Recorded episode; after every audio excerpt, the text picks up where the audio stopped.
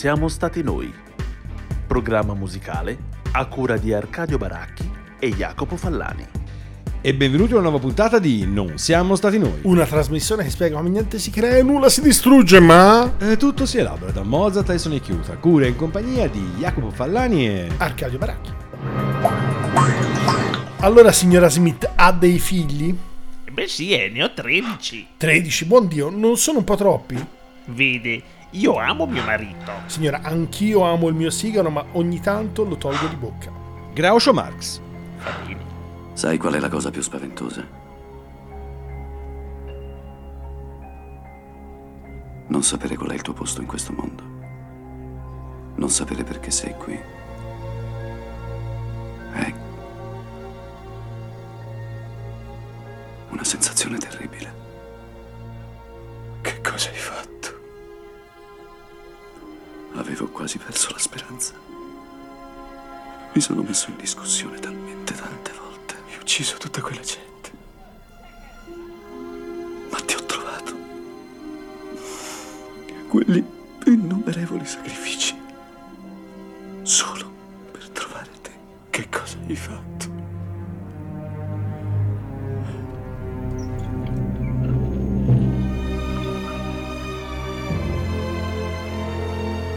Ora che sappiamo chi sei tu, so chi sono io.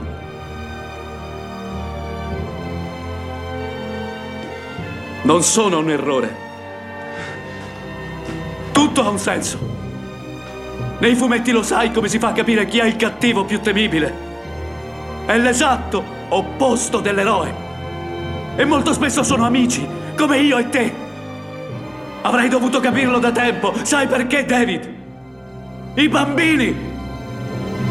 Allora, se la citazione di Groucho Marx è abbastanza chiara, diciamo più o meno l'argomento trattato non è il sigaro, ma sono ovviamente i figli, la citazione di Unbreakable è più difficile, ma l'abbiamo presa da un'idea iniziale di sfruttare il film per uno spezzone che però non siamo riusciti a trovare. Abbiamo preso questo perché ogni tanto appunto il rapporto con i figli può essere un po' mh, come dire Ostico. ostico, esatto, bravo, grazie Arcadio. Ambivalente. Questa puntata che siamo stati noi effettivamente si occupa di figli, si occupa di figli in alcuni casi biologici, di figli e diciamo di filiazione artistica e del rapporto che appunto, come ha detto giustamente Arcadio, può essere un po' ostico, sia quando il babbo la mamma sono figure eh, come dire ingombranti, sia quando la tradizione magari da quale si proviene può essere altrettanto ingombranti. Chiaramente, visto che parliamo di figli in musica e cominciamo parlando di figli biologici, come non citare uno che ne ha fatti una baracca di figli musica- musicanti, si può dire così? Sì, le possibilità nella scelta biologica di compositori e figli relativi in realtà può sembrare enorme, ma in realtà poi non lo è così tanto. Il periodo principale è fondamentalmente quello 7-800 e noi però siamo andati a pescare lì. Nella tradizione più nella pura. tradizione più pura, come direbbe qualcuno, di una tradizione lunghissima che sembra essere quella della famiglia di Bach, un albero genealogico che addirittura affonda nel Medioevo per arrivare oltre addirittura il 700. Il figlio che in realtà non è assolutamente il più famoso, il più conosciuto, ma è il primogenito e poi in realtà probabilmente prima poi avrà una sua riscoperta, è Wilhelm Friedman Bach, chiamato il Bach di Halle. In realtà eh, è un personaggio un po' particolare perché è stato definito un contrabbuntista a livello proprio della sua epoca, forse il migliore in assoluto, l'organista migliore in assoluto, matematico eccelso, per cui tutti si domandano come mai C'aveva poi le carte fine... in regola, diciamo. Esatto, era praticamente eccezionale. Sembra però eh, praticamente insomma che eh, diciamo che ci fosse un pensiero di sottofondo che in qualche modo è stato poi raccolto successivamente da una frase di Lessing che, che vi diremo dopo avervelo fatto sentire. Per cui insomma anche nel, suo periodo finale di vita insomma non ha goduto di successi ma ha dovuto chiedere addirittura aiuto agli amici da un punto di vista economico. Vi facciamo sentire di Wilhelm Friedman Bach la sinfonia in Re minore F65, naturalmente come il nostro solito non tutta, qui con la giovane orchestra Tantic e conduttore leader, così poi insomma Accidenti. riporta addirittura la dicitura Stéphanie Marie Degas.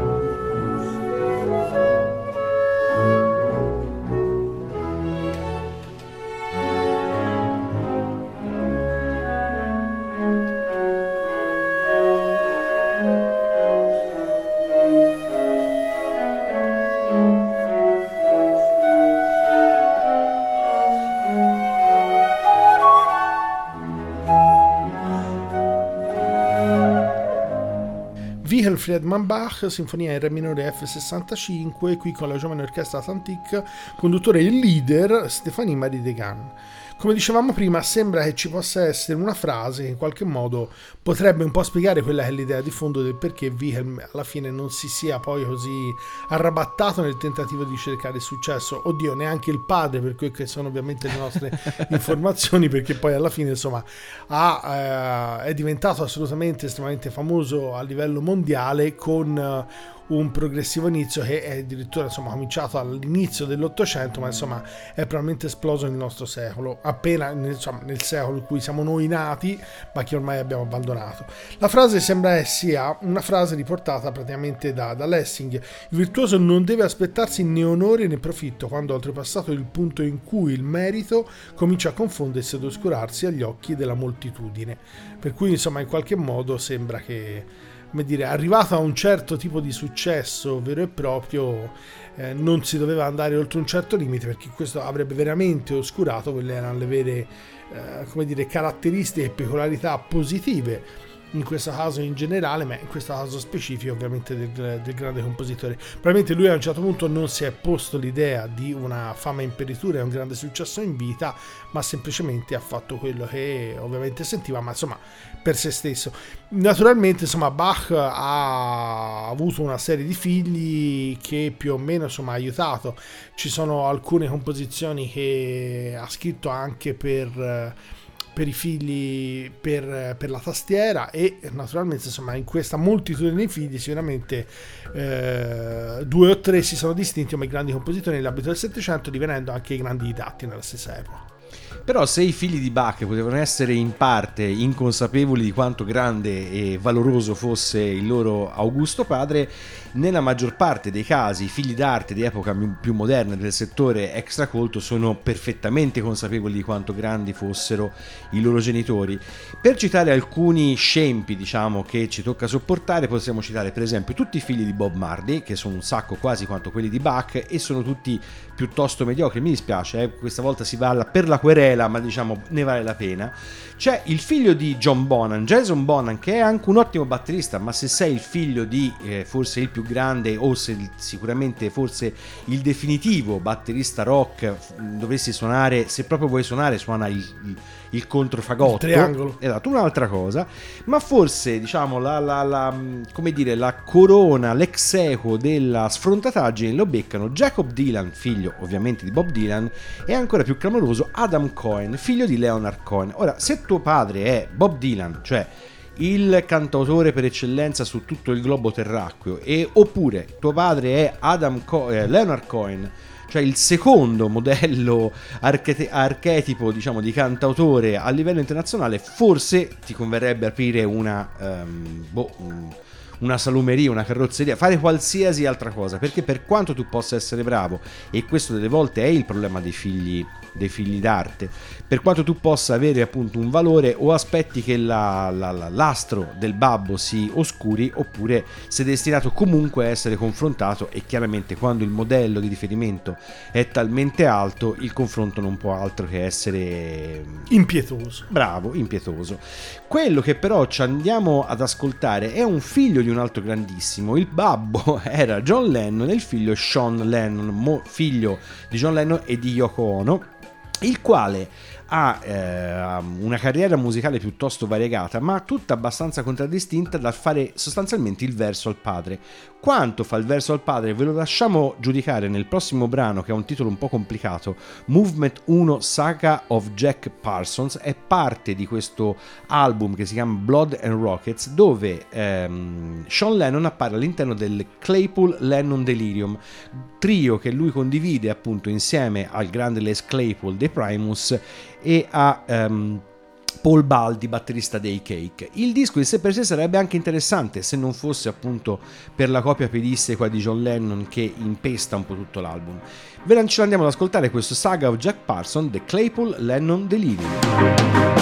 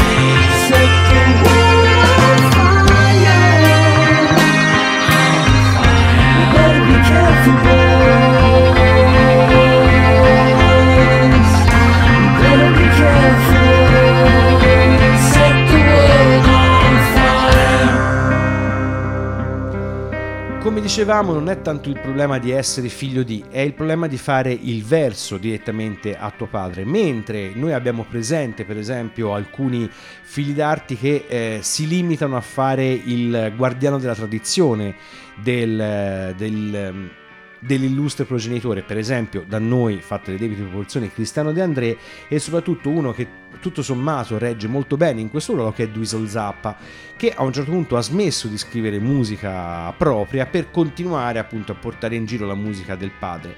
In realtà si vive un po' di, di luce riflessa ovviamente, però giustamente se il tuo babbo è Frank Zappa o come in Italia è Fabrizio De André la situazione è abbastanza difficile, quindi mh, quello che puoi fare è cercare diciamo di non fare tanto peggio. L'unico caso di figlio d'arte che poi tutto sommato è riuscito a strutturare una carriera molto breve ma eh, in parte sganciata dal modello paterno in maniera anche proficua è sicuramente Jeff Buckley che eh, si ispira in, in alcune parti al, a Tim Buckley appunto al padre però visti forse anche i rapporti non esattamente né Chelsea né brutti ma sostanzialmente inesistenti fra i due questo gli ha permesso sicuramente di eh, liberare diciamo, la sua creatività anche se come sappiamo suo, la sua produzione artistica quella di Jeff è stata piuttosto breve. Ma a questo punto visto che lasciamo la biologia e arriviamo appunto nell'ambito delle, della filiazione ideologica.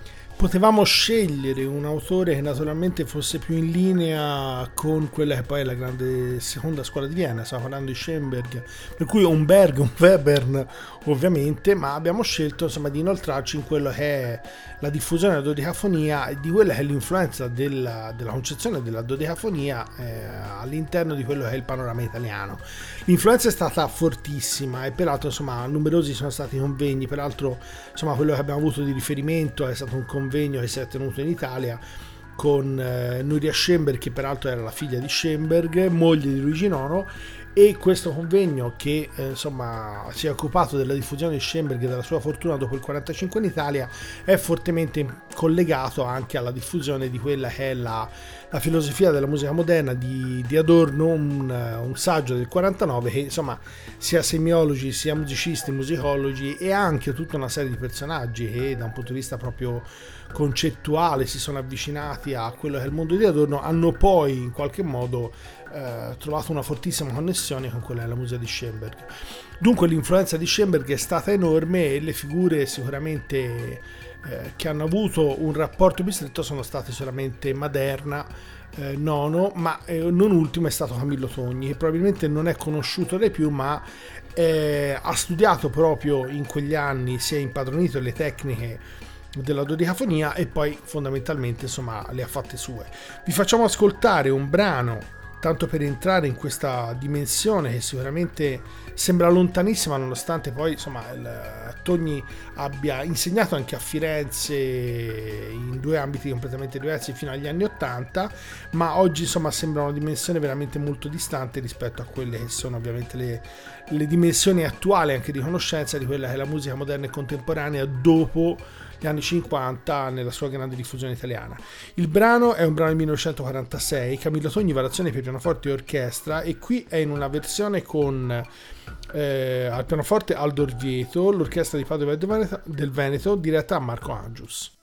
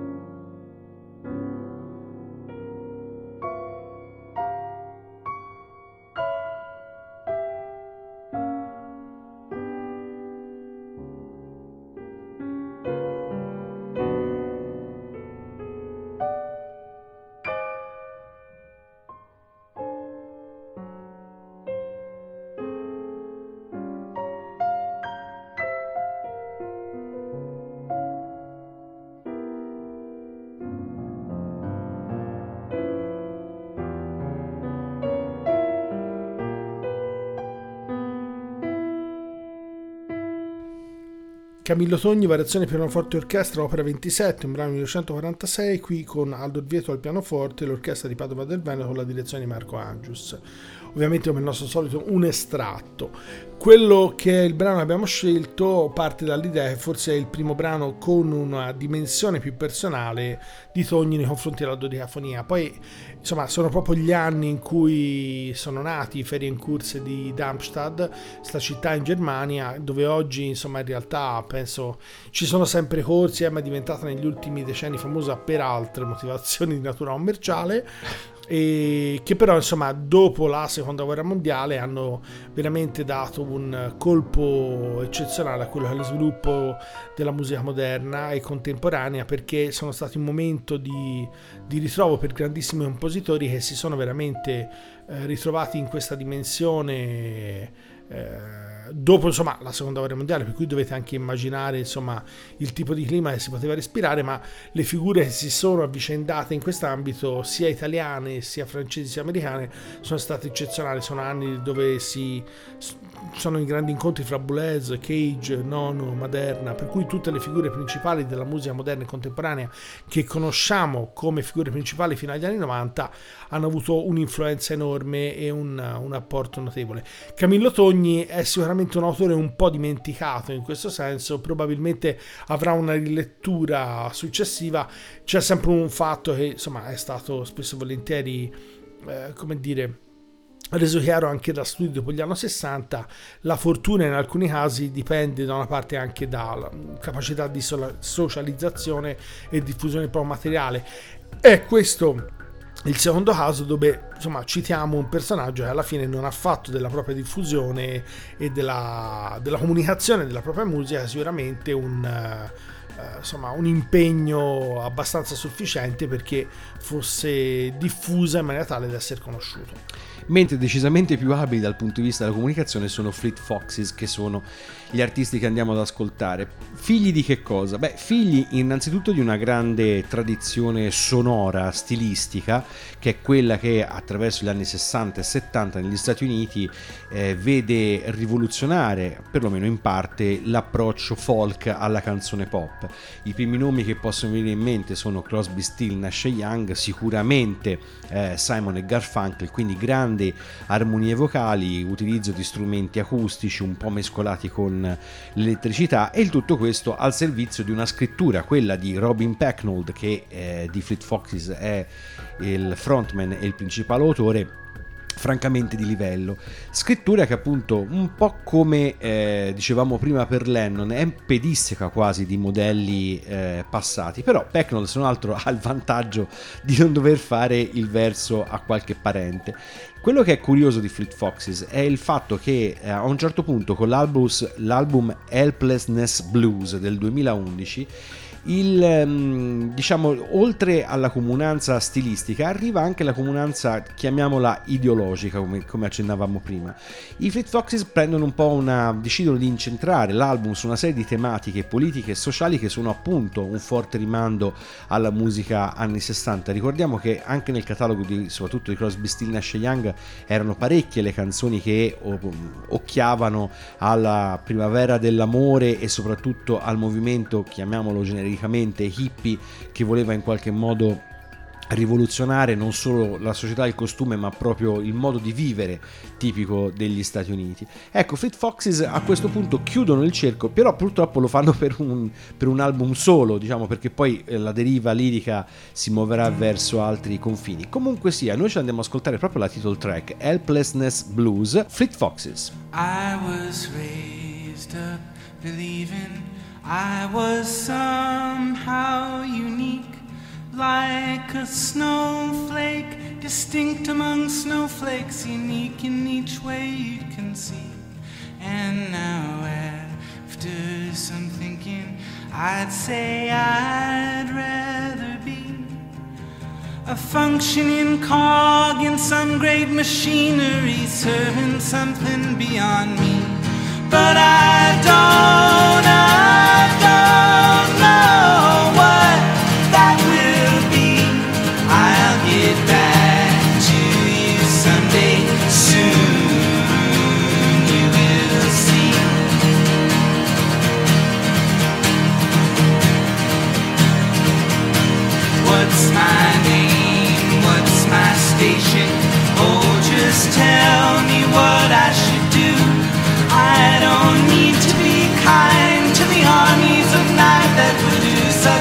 injustice to you, or bow down and be grateful and say, sure, take all that you see.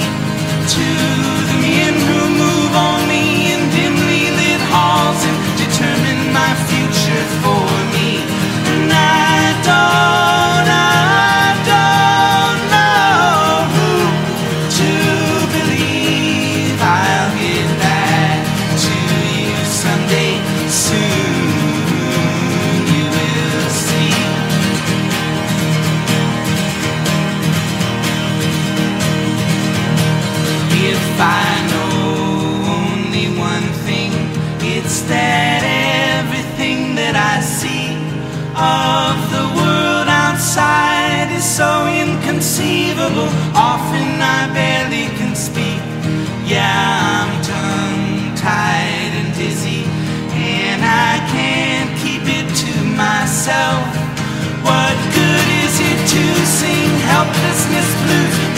I wait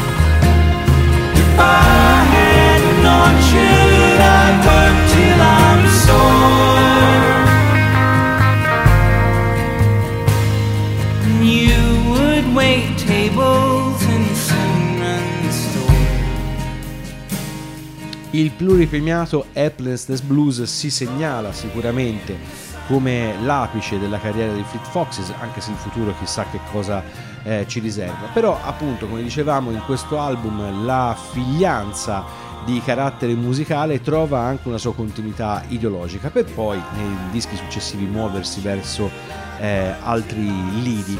È interessante come una serie di artisti che oggi vanno sotto l'etichetta molto vaga e molto ampia di indie folk in realtà si siano mossi tutti verso certa, un certo tipo di sonorità. E qui la differenza della qualità di scrittura eh, fa tutta la differenza del mondo perché poi in realtà oggi sono moltissimi prodotti che tendono a vedere negli anni 60 e 70 un riferimento musicale molto marcato. Però come tipico è stato di quell'epoca non solo l'esecuzione è importante, ma soprattutto la, la qualità di scrittura. Robin Pecknold, come dicevamo, quella- questa qualità di scrittura retro, ma comunque interessante, sicuramente la mantiene e questo ha fatto sì che Fleet Foxes riuscissero a emergere anche proveniendo da una casa discografica relativamente piccolina come Sub Pop. Ma a questo punto, visto che fino ad ora i rapporti padri-figli sono stati, diciamo, abbastanza buoni, ora cominciano i problemi. Anche se in realtà non è stato figlio, anche perché c'è una differenza di qualche anno, in realtà è più giovane, è più vecchio lui, stiamo parlando di Georgi Ligeti rispetto a Karl-Heinz Stockhausen, il grande compositore tedesco, con quello ungherese. Poi in realtà c'è stato proprio una liaison, un periodo nel quale Ligeti, dopo aver abbandonato eh, Budapest dopo l'invasione dell'Ungheria si reca a Vienna, poi da lì finalmente si trasferirà a Colonia e proprio a Colonia viene a contatto con quella dimensione insomma degli studi di fonologia di Colonia dove c'è Karl-Heinz Stockhausen e sembra proprio che insomma l'allontanamento dopo pochissimi mesi di lavoro che vedono praticamente due brani uno dei quali vi faremo sentire eh, sia stato dato dal fatto che eh, proprio Ligeti ha rimproverato a quello che era l'ambiente e fondamentalmente a Stockhausen per anche perché era lui il personaggio che gestiva e a cui insomma è stata sempre eh, fatta risalire una forma anche di come dire, di, di dimensione sociale, ideologica e concettuale in rapporto a quello era anche non solo la sua musica ma anche l'ambiente gestiva, un dogmatismo e una faziosità eccessiva, tanto addirittura che portasse eh, insomma addirittura delle conflittualità eccessive e controproducenti agli stessi membri e compositori del, del gruppo, per cui si era praticamente allontanato. Il- delle composizioni di Ligeti eh, è famoso il fatto che eh, essendosi dovuto allontanare proprio per motivazioni relative all'invasione comunista, molti dei brani precedenti nel periodo che, eh, insomma, dove lui insegnava, avevano avuto una cattedra di armonia, si era interessato di questo alla- all'Accademia List eh, Kodali che l'aveva aiutato a farla avere, aveva praticamente perso quasi tutti i brani. In realtà questi brani sono perduti, non sono più stati rintracciati, sono, dite, sono rimasti all'interno della casa di Ligeti ma non sono stati poi più ritrovati. Successivamente, insomma, lui si reca e ci sono questi studi per quanto riguarda anche la- l'utilizzo dell'elettronica e i brani che vi faremo sentire, un brano, un estratto di un brano, in realtà poi ha avuto la stessa collaborazione di Stockhausen. Però, come dicevamo, insomma, questo, eh, questo rapporto ebbe un, insomma, un, un epigono veloce e sicuramente insomma, no- non felice. E diciamo facciamo presente questo aspetto perché alla fine Ligeti ha ha avuto tutta una serie di blocchi anche da un punto di vista di diffusione di possibilità di, di affermazione che ha bypassato fondamentalmente con eh, penso in- principalmente con eh, Odissea 2001 nello spazio con la musica di, utilizzata da Kubrick nel film che in realtà non è stata scritta apposta per il film ma è stata riutilizzata da Kubrick ma l'ha reso famoso. La grande capacità anche di analisi e di studio di Ligeti e trasversalmente di applicazioni in campi completamente diversi, probabilmente ne aveva fatto intuire le grandissime capacità e in qualche modo aveva, come dire, eh, fatto sì che cercassero di, di- di ostacolarne, di ostacolarne scusate, successo. Facciamo dunque sentire, vi diciamo qualcosa più limitatamente comunque sul pezzo Ligete Articulation, un brano del- degli anni proprio, dei mesi anzi direi, nel periodo in cui lui ha frequentato Colonia e ha avuto a che fare il rapporto con Karl-Heinz Stockhausen.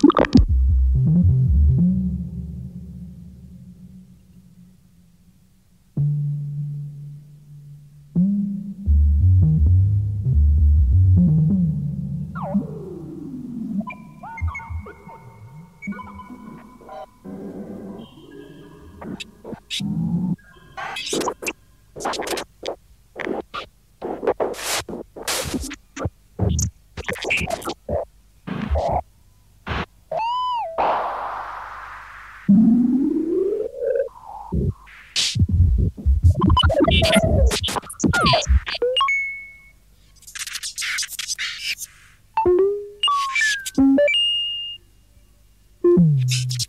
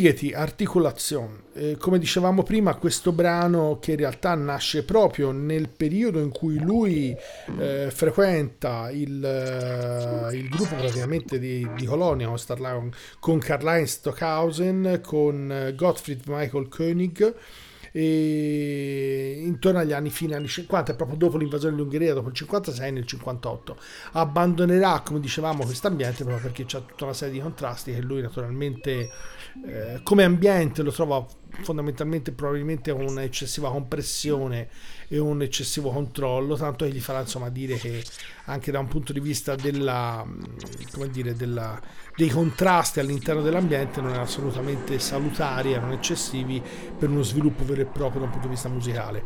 Come si diceva fuori onda, Ligeti forse è più citato da personalità musicali che hanno a che fare più nell'ambito rock, Esatto. tipo Radiohead, che non sicuramente nell'ambito classico, anche se poi in realtà è sicuramente molto seguito trasversalmente a livello mondiale, ma non si è forse veramente eh, affermato come una grandissima parte dei compositori moderni e contemporanei rispetto a quello che è un po' eh, diciamo l'ambito del grande pubblico della classica è sempre un po' conosciuto da addetti ai lavori da personalità che in qualche modo sono interessate alla ricerca ma ancora con le sue grandi opere a parte quelle che come dicevamo prima sono collegate alle colonne sonore di film insomma non, eh, non sono sicuramente insomma ancora alla portata di tutti mettiamolo così. E se dobbiamo citare qualcuno che ha dovuto cambiare a un certo punto aria, mh, forse per sopravvivere o forse per mettere sotto il cuscino qualche soldino in più, il nome che ci è venuto in mente è Kenny Rogers, che chiaramente tutti noi abbiamo in mente perché è stato uno dei principali autori, molto soprattutto un grande interprete di country music, di grandi classici riferibili alla country music, però alla fine degli anni 60 Kenny Rogers è parte di un gruppo che si chiama The First Edition. First Edition in realtà negli ultimi anni ha conosciuto un grande rispolvero di un grande classico, di un, bel- di un brano che ai tempi fu comunque un grande successo, Just Dropped In, che fa parte della colonna sonora del Grande Le Boschi dei fratelli Cohen e quindi tutti più o meno abbiamo già capito di che cosa si tratta.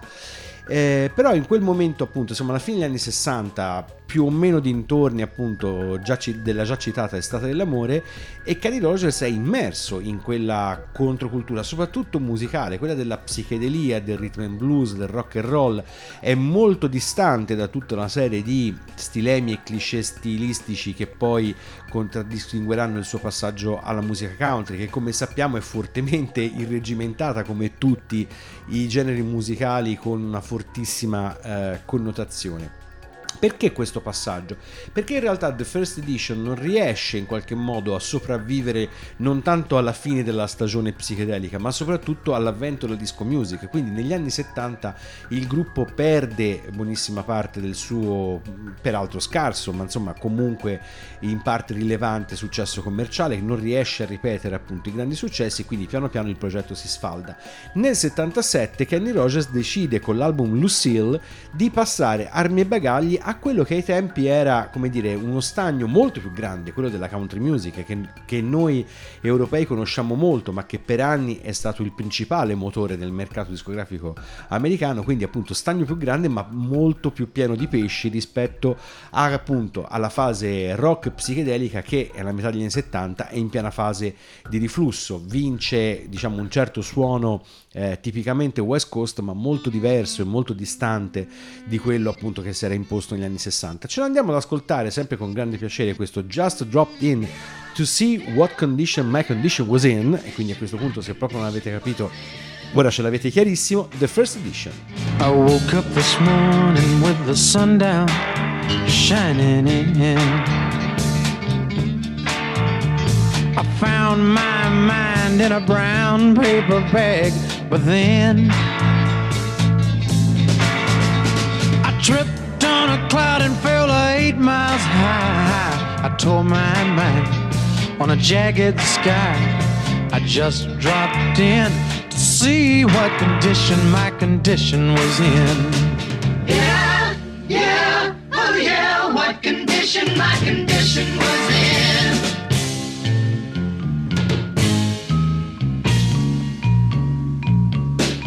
I pushed my soul in a deep dark hole and then I followed it in.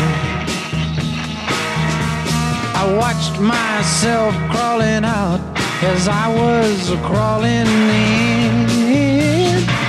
I got up so tight I couldn't unwind. I saw so much, I broke my mind. I just dropped in to see what condition my condition was in.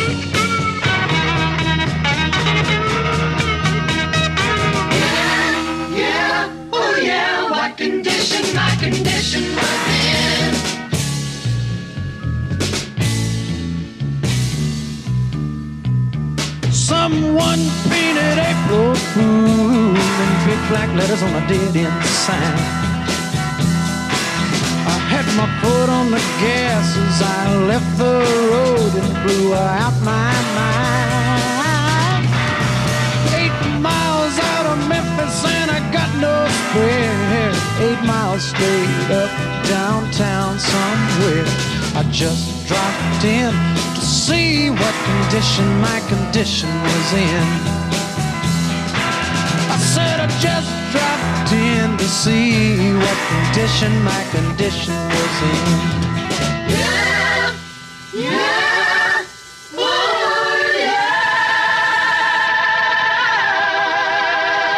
Tra l'altro grandissima voce quella di Kenny Rogers che qui è, già perfettamente riconoscibile come appunto nei grandi brani di tradizione country e di musica sofisticata tipici della sua carriera dalla fine degli anni 70, appunto dal 77 quando con la pubblicazione di Lucille decide di passare dalla psichederia e dal rhythm and blues e muoversi verso eh, la musica country. In realtà in questo momento questo diciamo passaggio fra aree non del tutto contigue lo abbiamo visto più negli ultimi, negli ultimi tempi, più nella direzione opposta. Sono molti i musicisti country, special modo diciamo quelli più giovani, che a un certo punto cercano il passaggio verso al lucrativo mondo del pop. Lucrativo nel senso che non è più basato sulle vendite che anche per la country music sono decisamente in, ehm, in contrazione ed è chiaramente basato su tutta una serie di altri indotti commerciali che poco hanno a che vedere con la musica. Quindi si tende ancora a spostarsi eh, da un settore all'altro a seconda di dove si pensa che ci possa essere più redditività.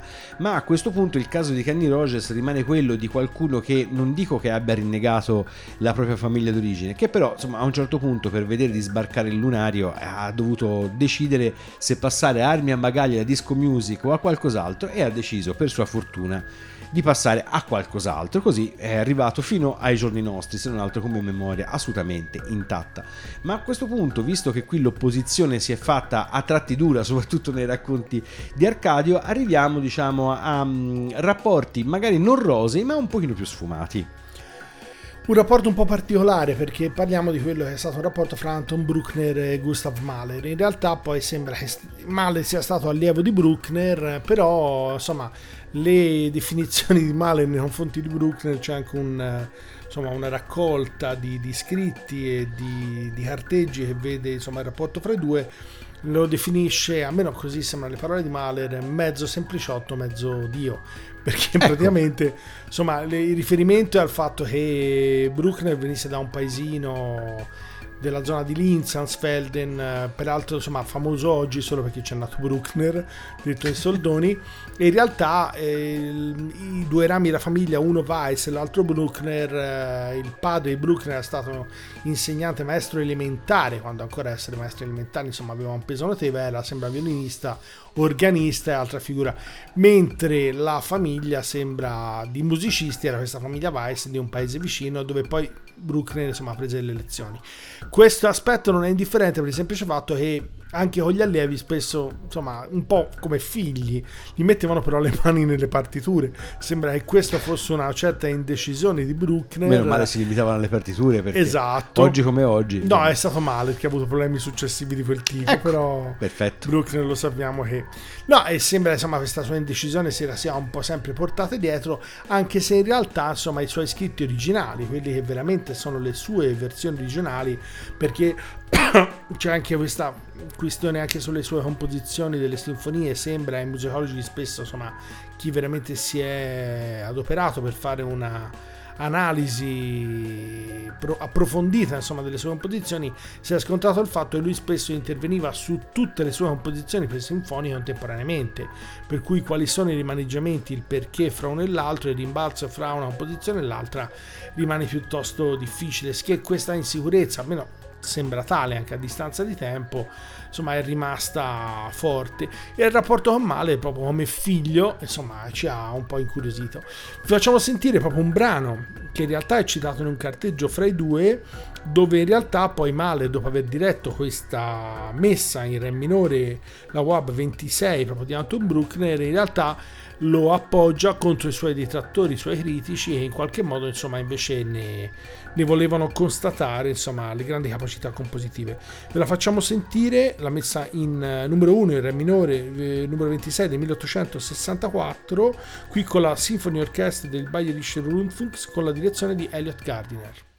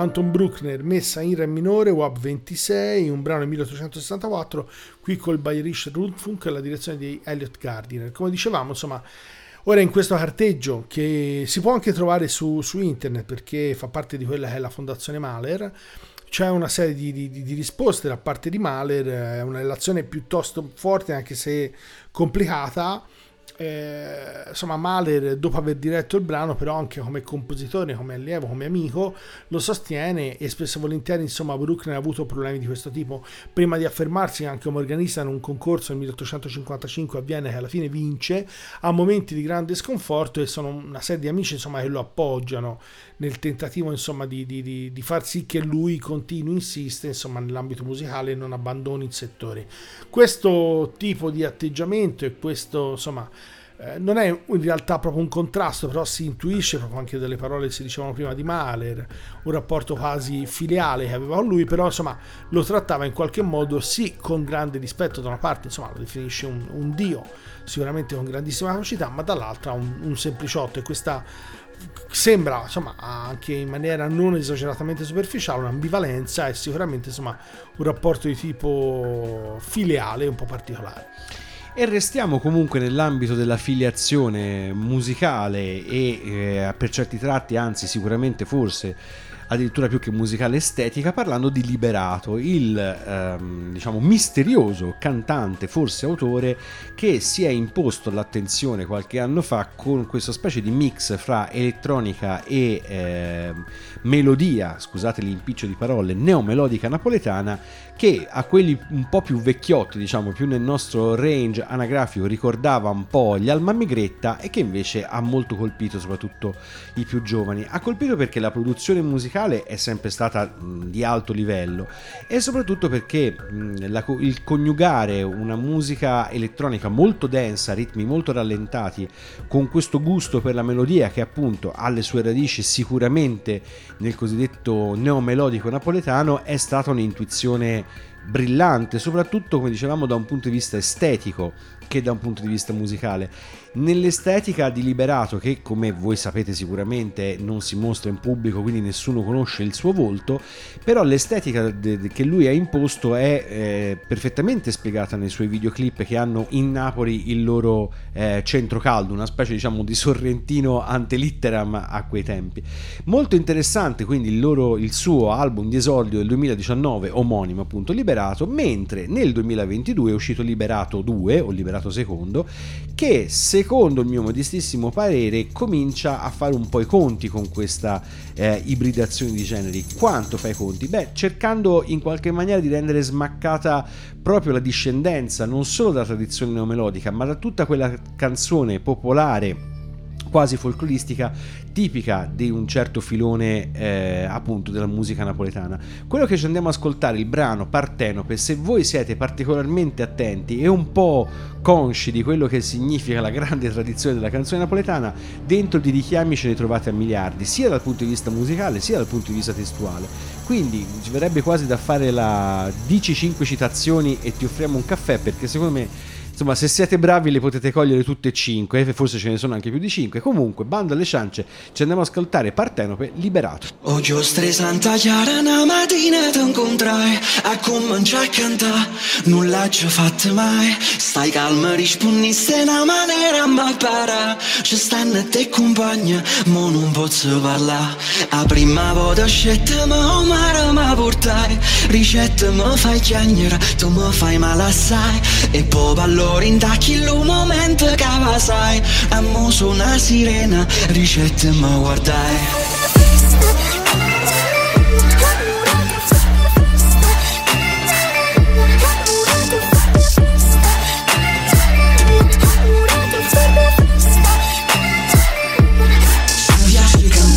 danza tutta quanta non se ne può di chi c'è stannanza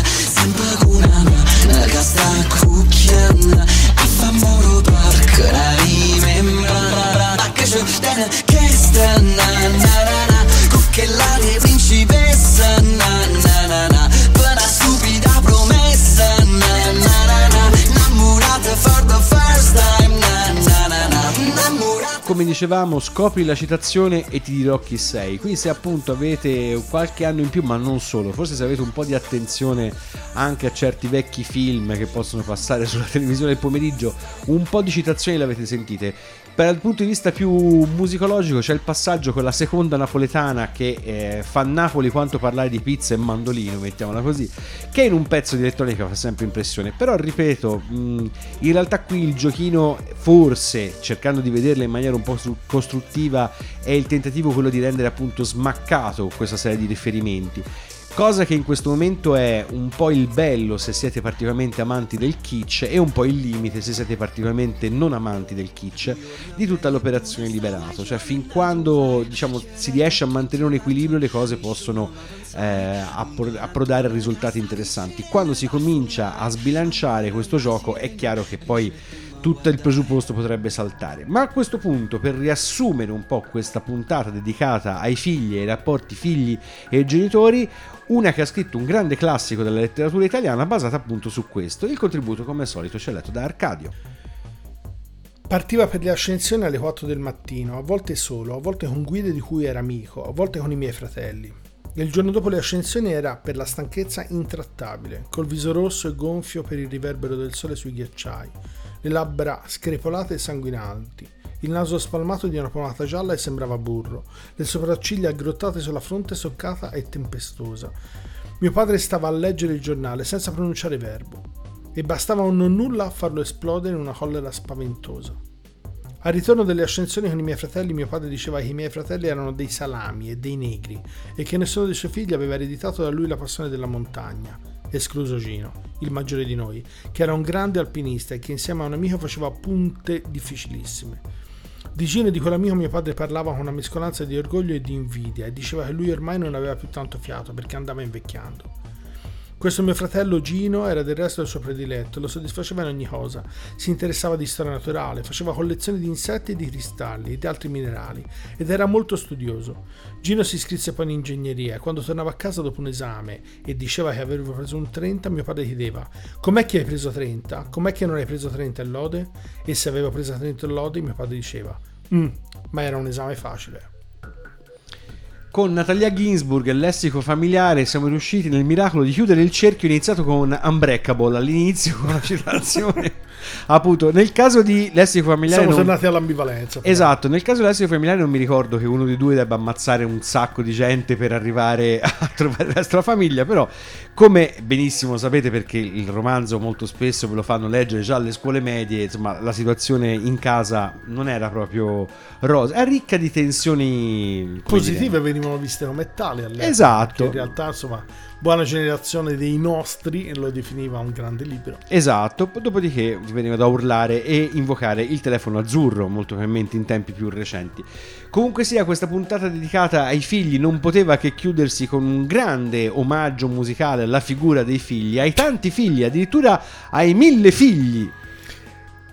Devo dirlo io? Eh sì. Antonello Venditti, Esatto. mille figli Mille dall'album Prendilo tu questo frutto amaro che abbiamo controllato. Ci sembrava del 92, qualcuno addirittura a fine anni 90 80, scusate, invece niente po' di meno è 1995, sempre Esatto. troppo vicino. Ricordatevi che tutti i dischi di Venditti da una certa fase in poi sembrano tutti fatti nell'88, dal Esatto. punto di vista Tra della questo aveva quel cofanetto in cartone grosso spesso. Bello, sì, sì, il digipack bello. Quando ancora c'erano le cassette. quando ancora una puntata a reboire diciamo Esatto. questa comunque sì appunto mille figli sono buoni soprattutto anche quello scomposto di mille figli a me piace particolarmente con questa stupidaggine chiudiamo questa puntata di non siamo stati noi dedicati ai figli vi salutano Jacopo Fallani e, Arcadio Baracchi e ricordate che se quello avete ascoltato questa volta vi fosse sembrato particolarmente strano è sempre colpa vostra che siete figli.